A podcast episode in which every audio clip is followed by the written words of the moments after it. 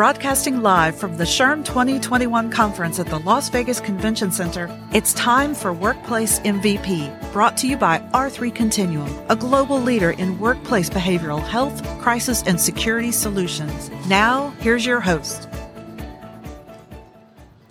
Hey everyone, Jamie Gassmann here, your host of Workplace MVP, broadcasting again from our SHRM 2021 conference in Las Vegas, Nevada.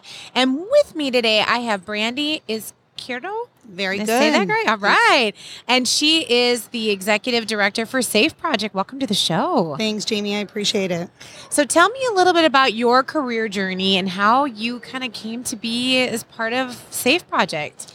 Wow, what a journey it's been. Um, I'd like to first start by saying I am the executive director of Safe Project. However, I'm also a person in long term recovery. Um, so my journey has been, uh, needless to say, it's been very complex. Uh, and I think right now, especially with this radio station and the behavioral health component of things, it, uh, the conversation is extremely timely. I will tell you um, from my own personal journey and my own personal perspective, um, I did. I work in the behavioral health field now, but that is not the trajectory of my career or where I thought it was going to be. Um, during my active addiction stages or, or days, for example, uh, I worked in the corporate world, and you know what a timely conversation to have, because I found myself, um, you know, really faced with a lot of challenges in terms of mental health and substance use.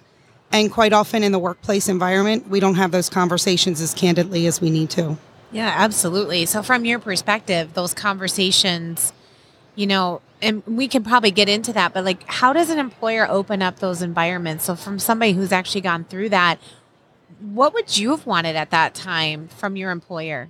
Yeah, I think safety, safety first, a safe space to actually have those conversations. Um, I think quite often, especially in the world of human resources, there's a lot of fear around mental health conversation, um, substance use conversation. We're afraid of legal issues, um, maybe overstepping our bounds. If I would have had some of those conversations early in my career when I was in the corporate world, I may have recognized that I had a problem.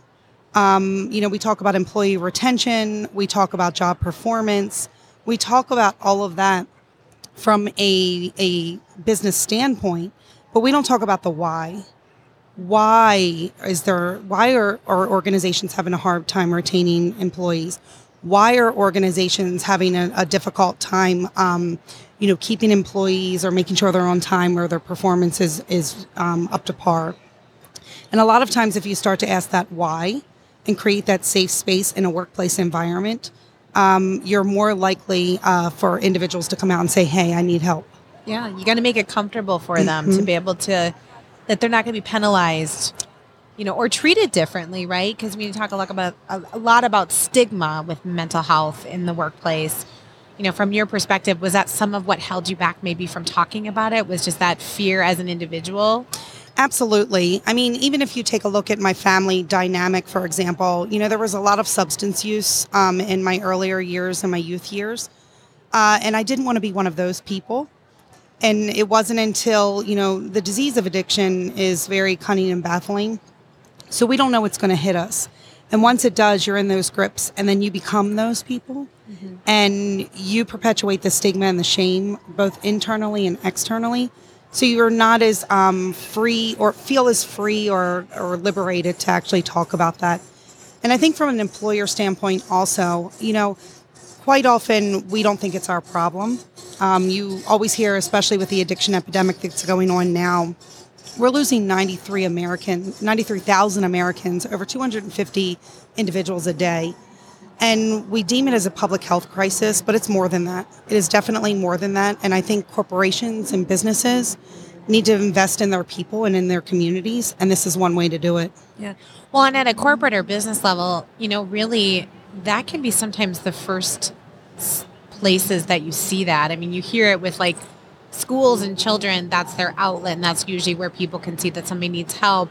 You know, if an employer is more open to seeing some of that or has education around the signs, you know, they, that might be able to help them and being able to, you know, give an extension to their employee of help and support that maybe they have aren't able to get that outside of the workplace. Absolutely. I mean, we look at America and our work habits. Um, you know, I for me, for Safe Project, I really try to build a culture of safe space or a judgment free zone. We're with individuals in our workplace more than eight hours a day. If we say that we typically work 40 hours, um, we're probably lying. We're probably working more than that. Um, so we're around other individuals um, in terms of colleagues, uh, professionals, vendors, um, you know, just to name a few. So we really need to ha- understand the signs and symptoms of addiction and invest in our employees uh, rather than just doing away with them because you know perhaps that's a liability. It really um, we talk a lot of stuff as far as oh I care about my employees, but do you really care about your employees? And if you do, start talking the talk and walking the walk. Mm-hmm. Absolutely. So, Safe Project, tell me a little bit about your nonprofit and the work that you do. Sure. So, again, as I mentioned, Safe Project was founded um, uh, by Admiral Winnefeld and his wife Sandy, who lost their son to an accidental overdose in 2017, actually on a college campus. So their heart is in the collegiate space, but more importantly, the community space as well. So we work with different stakeholders, uh, whether it be uh, college campuses, communities, safe workplaces, and safe veterans. So in working with those different stakeholders, we know that we need to create collaborative partnerships um, to ensure that we are providing the best resources, education, and knowledge around substance use and mental health challenges that we possibly can throughout the nation. And that's what we do. We meet communities and our stakeholders where they are and start to move them in the right direction. I kind of call it the Monty Hall approach, um, kind of old school. You know, let's pick number door door one, two, or 3 mm-hmm. um, door number one, for example, may some maybe something as simple as let's provide some preventive measures um, we're here with Deterra, for example, as one of our partners in um, drug disposal bags, in home drug disposal bags. Or we may want to go a little bit deeper and say, hey, how can we start developing these uh, initiatives and these programs in your workplaces, not only to encompass a holistic wellness approach, but also tackle you know stigma associated with addiction and, and mental health. Yeah, and I've heard that the you know from some statistics that you know with people being home over this last mm. year, substance abuse addictions are on the rise because they're they're doing it at home and they're able to nobody's there's nobody to be able to kind of catch some of that stuff has your work increased you know or what what kinds of things have you guys put into place in kind of response to that Absolutely. Um, it has increased. We are really taking off. We we launched our um, Safe Workplaces initiative uh, not too long ago, um, probably about six months ago. It's been in development for a little bit over a year, but when COVID hit, what we realized that, you know, we need to start communicating with individuals because you can't compartmentalize. It's not your daily routine where you go to work, you work in an environment, and then you come home. Um, you can really, you know, move back and forth in the substance use arena as far as uh, your use is concerned and hide it very well. Um, but there are also a lot of different uh, aspects of mental health. Um, you're dealing with being a mom, perhaps a teacher, um, trying to keep your kids together, uh, yourself together, and there's no clear disconnect when it comes to work and your home environment. So we're seeing a lot in terms of mental health um, on the rise. Uh, people, but I'm also seeing some good stuff too. I'm seeing telehealth coming into play. I'm seeing individual organizations and businesses really saying, hey, how do we maintain the health and well being of our employees? But it's pretty interesting. We can lead quite often with the mental health side of things. People are a little more accepting of that. They're not as accepting of the substance use side. Um, so I think we need to really, you know, shine some light on that and that it is happening and it affects everyone. Yeah. So we're, we're here at SHRM, obviously an HR focused or uh, conference. If you were going to give advice to these HR leaders that are here at this conference from your own personal perspective, what would you want to leave them with? I think I'd want to leave them with invest in your employees, not only from a work performance perspective, but also from a well being perspective.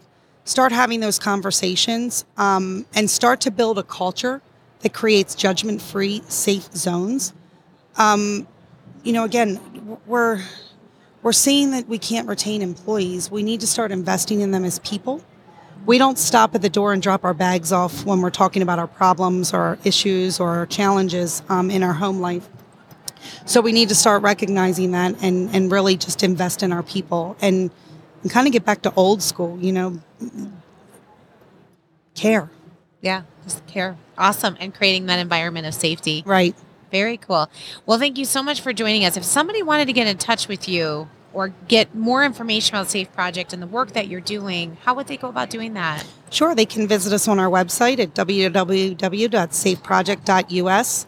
And I'm all about emailing me directly, which is Brandee, B R A N D E E, at safeproject.us. Wonderful. Well, thanks again, Brandee, for joining us. Thanks for sharing your story. Thank you for for providing an opportunity for HR leaders to kind of hear another perspective and, and also kind of be more aware of ways that they can help support their employees that may be dealing with some substance abuse. Thank you so much us. for having me. I appreciate it.